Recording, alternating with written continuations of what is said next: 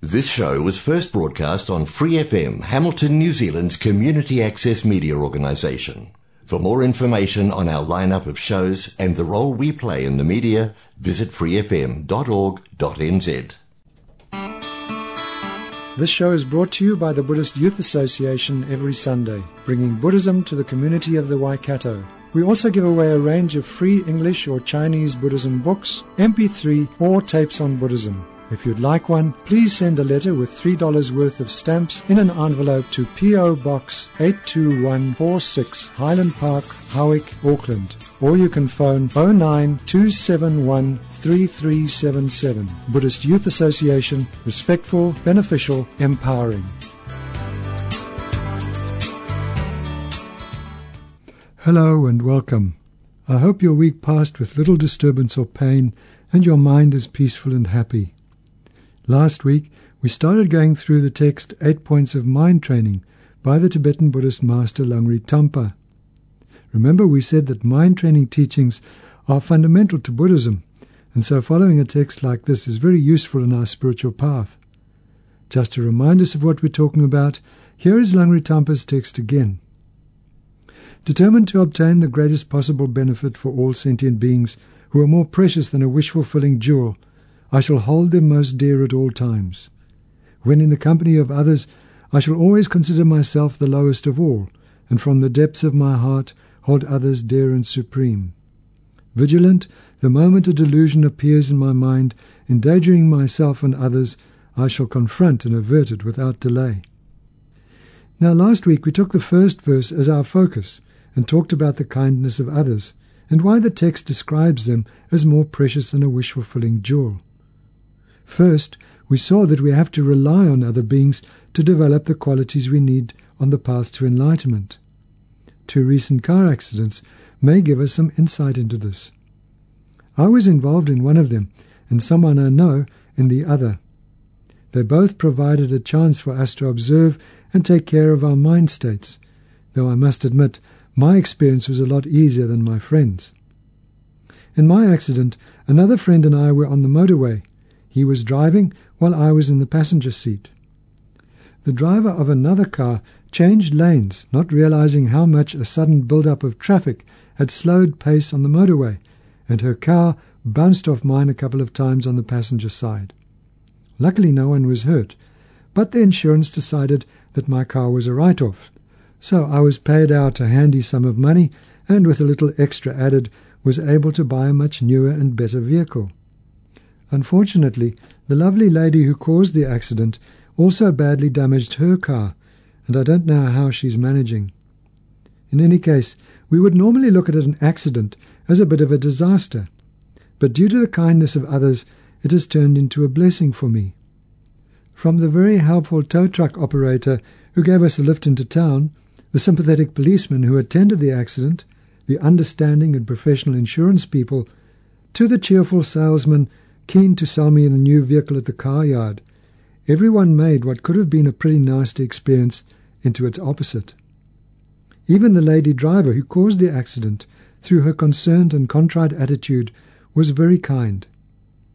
It just goes to show that whatever situation we find ourselves in, we are dependent on the kindness of others.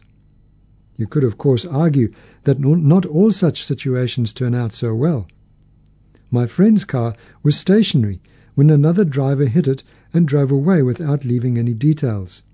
Fortunately, a bystander saw the whole incident and managed to get the number plate of the offending car. My friend traced the driver to a nearby workplace where the driver admitted his guilt and gave my friend his contact details, address, phone number, and so on. But they all turned out to be false. Then, using the number plate of the car, my friend was able to get the right address, and when I last spoke to him, he was about to go and talk to the driver again. So maybe that will not have as nice an outcome as I had. But what a great opportunity for my friend to practice patience, compassion, and tolerance. Can you see that he has a much better chance to enhance his positive qualities and weaken the negative qualities than I had? The incident that damaged his car will, in one way or the other, soon be resolved, and after a while it will mostly be forgotten. However, the way that he deals with it will continue to influence his mind. And if he, if he perseveres with being positive and compassionate, even though he may have to take some strong action, the benefit could be long lasting. A lot of suffering can then be avoided both for himself and for the other driver. And all this has been made possible because of the negative attitude of the other driver, who is, after all, just a fellow, living being who doesn't know how to cause happiness. But not only do we need others to develop the qualities of enlightenment, we actually cannot do without them in our everyday lives either. Now think of any piece of clothing you're wearing at the moment and mentally trace its history. Remember the store you got it from and its salespeople. Without them, you couldn't have bought it. Then go back to the factory where it was created by someone sitting behind a sewing machine. Both the salespeople and the factory workers couldn't exist without the food they ate, their loved ones, their shelter, and so on. So the article of clothing is linked to all those elements and the beings involved in providing them. Go further back to the making of the material, and we find more people involved. And going even further back to the raw materials and their processing, the number increases even further. If we continue this trip further back in time, we will find a vast net of interconnected beings and events. Leave even one out, and the article of clothing as you know it could not exist. So you can see how a single article of clothing is actually a representation of all the kindness of the beings in the whole universe. But we can do this mind experiment not only with shirts and skirts, we can do it with anything at all, and we'll find that everything in our experience, and particularly everything we enjoy, depends on the existence and activities of multitudes of other beings, human or non human. In fact, we cannot exclude a single being or thing, saying, This has absolutely no connection to the making of my shirt. Look carefully enough, and in some way, maybe very indirectly, you will find a connection.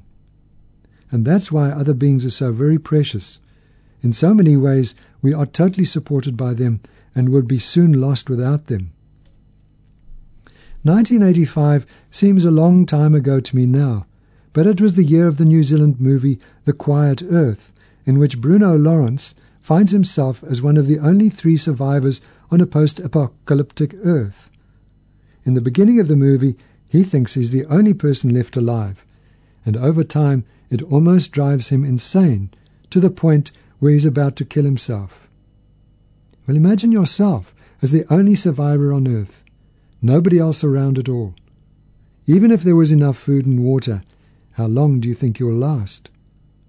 I think most of us would not last too long.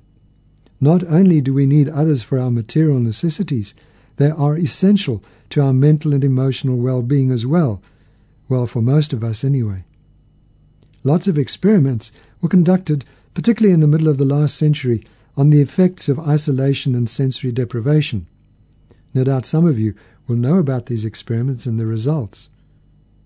In May last year, an article called How Extreme Isolation Warps the Mind that Michael Bond wrote for the BBC started off like this.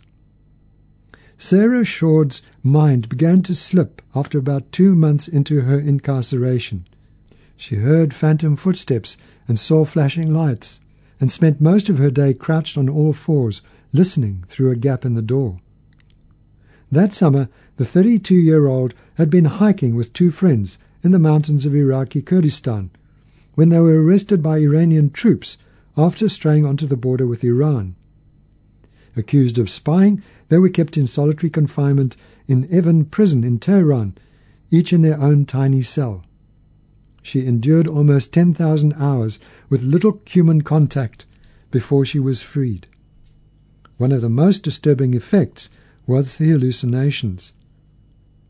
In the periphery of my vision, I began to see flashing lights, only to jerk my head around to find that nothing was there, she wrote in the New York Times in 2011.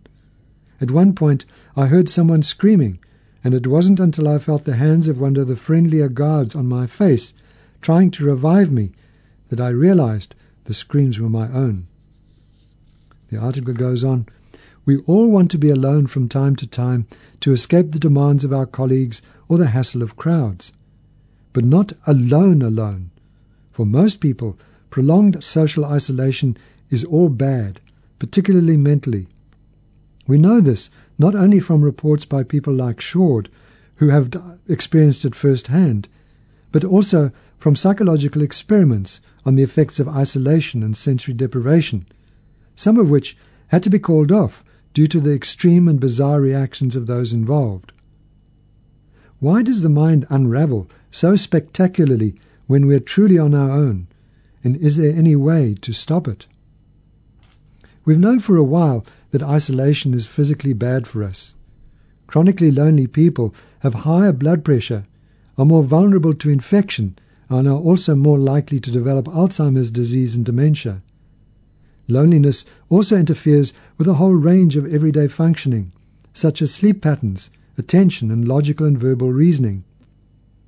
The mechanisms behind these effects are still unclear, though what is known is that social isolation unleashes an extreme immune response, a cascade of stress hormones and inflammation. And this may have been appropriate in our early ancestors, when being isolated from the group carried big physical risks but for us, the outcome is mostly harmful.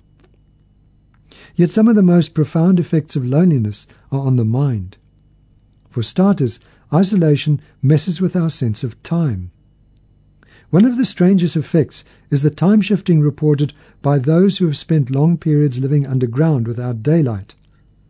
In 1961, French geologist Michel Siffre led a two week expedition to study an underground glacier beneath the French Alps and ended up staying two months, fascinated by how the darkness affected human biology. He decided to abandon his watch and live like an animal. While conducting tests with his team on the surface, they discovered it took him five minutes to count to what he thought was 120 seconds. A similar pattern of slowing time was reported by Maurizio Montalbini, a sociologist and caving enthusiast.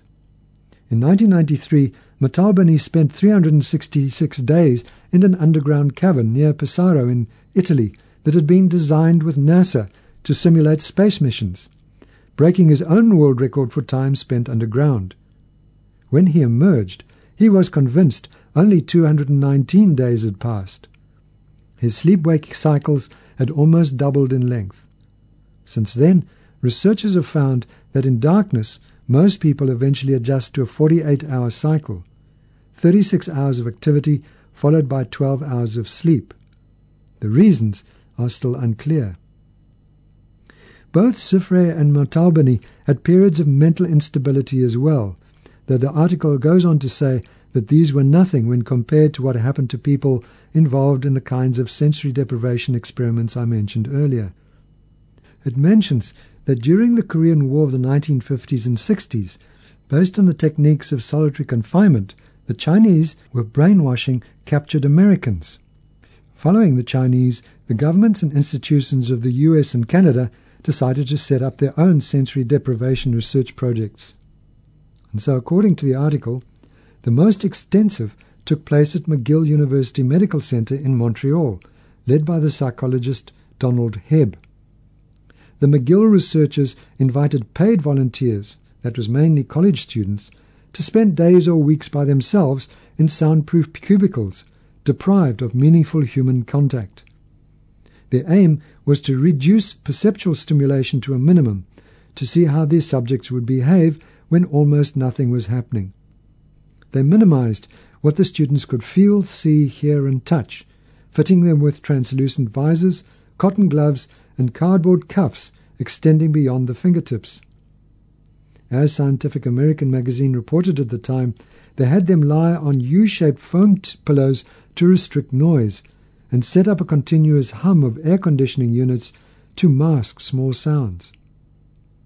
After only a few hours, the students became acutely restless. They started to crave stimulation, talking, singing, or reciting poetry to themselves to break the monotony. Later, many of them became anxious or highly emotional. Their mental performance suffered too, struggling with arithmetic and word association tests. But the most alarming effects were the hallucinations. They would start with points of light, lines, or shapes, eventually evolving into bizarre scenes, such as squirrels marching with sacks over their shoulders, or processions of eyeglasses filing down a street. They had no control over what they saw. One man saw only dogs, another babies. Some of them experienced sound hallucinations as well, a music box or a choir, for instance. Others imagined sensations of touch, one man had the sense he'd been hit in the arm by pellets fired from guns. Another, reaching out to touch a doorknob, felt an electric shock. When they emerged from the experiment, they found it hard to shake this altered state of reality, convinced that the whole room was in motion, or that objects were constantly changing shape and size. The research was set to last several weeks, but it ended after only seven days the longest any of the subjects could bear it. Hebb wrote in the journal American Psychologist that their results were very unsettling to us. It is one thing to hear that the Chinese are brainwashing their prisoners on the other side of the world. It is another to find in your own laboratory that merely taking away the usual sights, sounds, and bodily contacts from a healthy university student for a few days can shake him right down to the base. The experiment was repeated in 2008 when the psychologist Ian Robbins and the BBC Horizon program isolated six volunteers for 48 hours in soundproof rooms in what used to be a nuclear bunker. The article goes on to say the volunteers suffered anxiety, extreme emotions, paranoia, and significant deterioration in their mental functioning. They also hallucinated a heap of 5,000 empty oyster shells, a snake, zebras, tiny cars, the room taking off, mosquitoes, fighter planes buzzing around. Why does the perceptually deprived brain play such tricks? asks Bond's article, and answers by saying that when the usual bombardment of information from visual, auditory, and environmental cues dries up, and I quote, the various nerve systems feeding into the brain's central processor are still firing off, but in a way that doesn't make sense. So after a while, the brain starts to make sense of them, to make them into a pattern.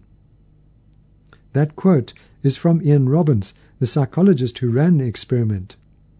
Essentially, what the brain is doing is using the little random informa information it has to create a reality, but not one in line with anything we know. In other words, a fantasy world.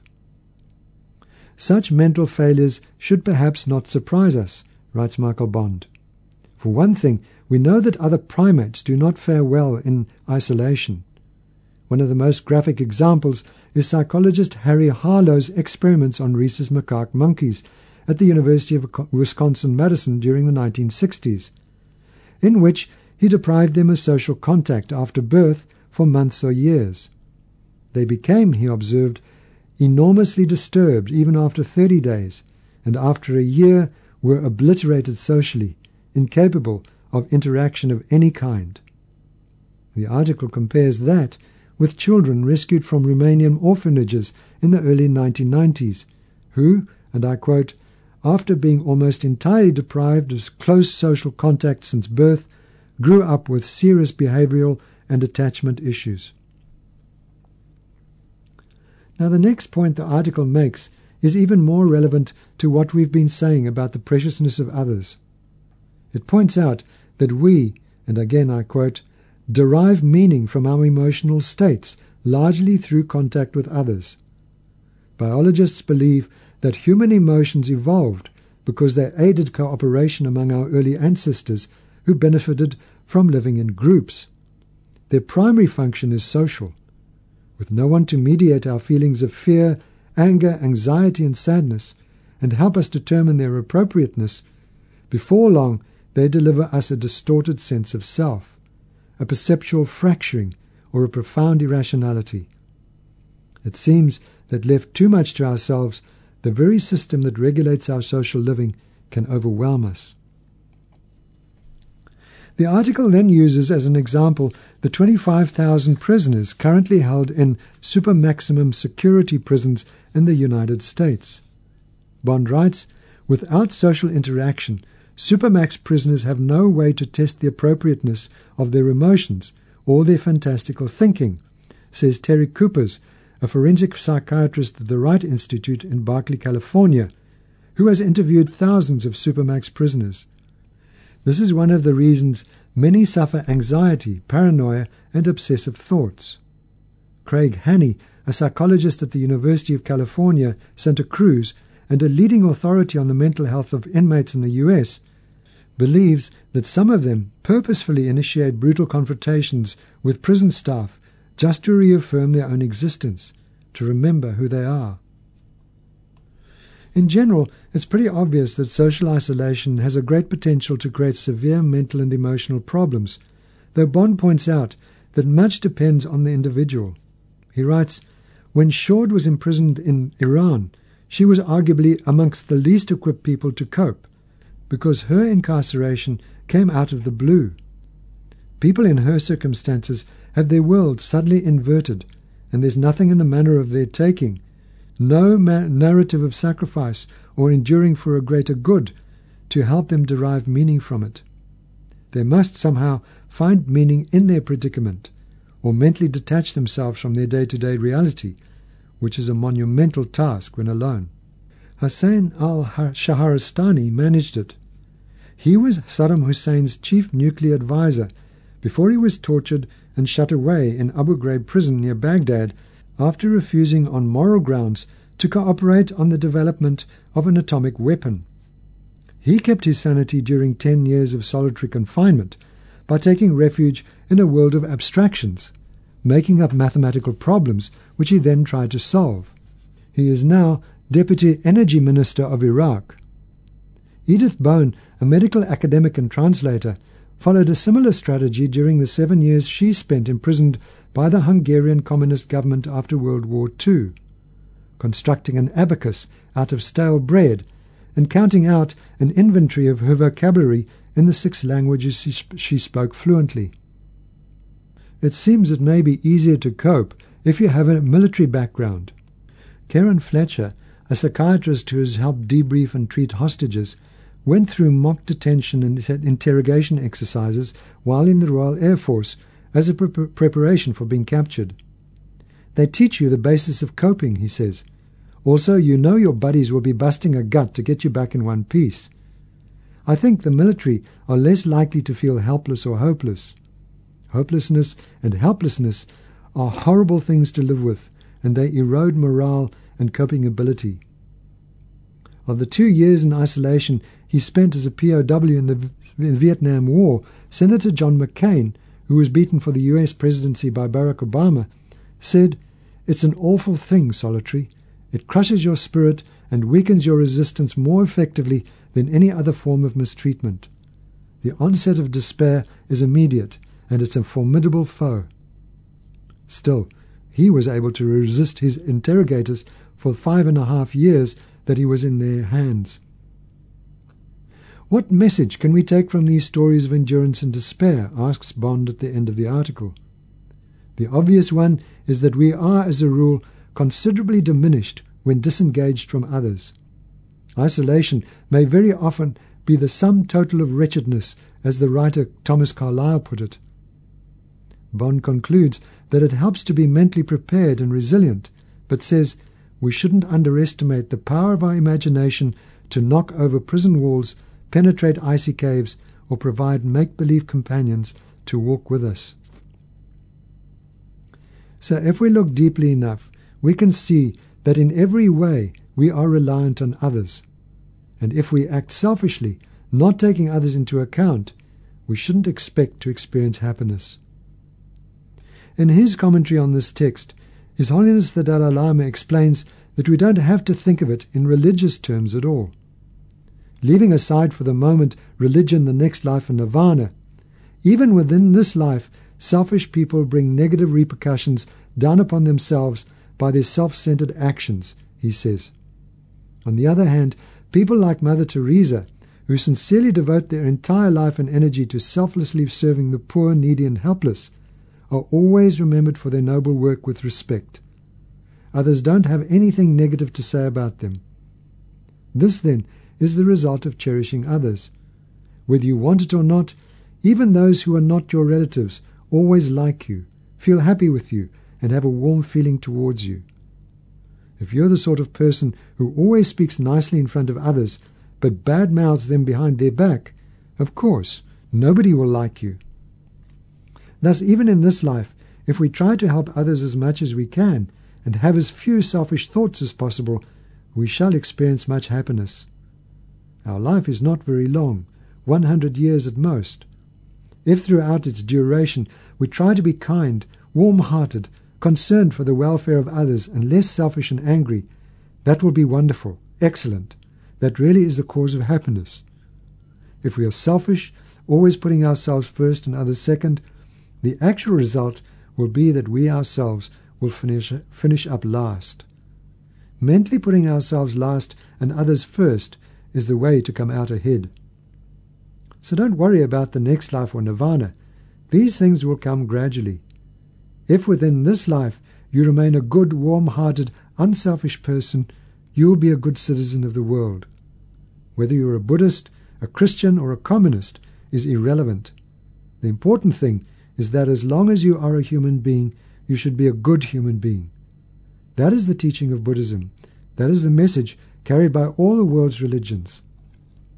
However, the teachings of Buddhism contain every technique for eradicating selfishness and actualizing the attitude of cherishing others.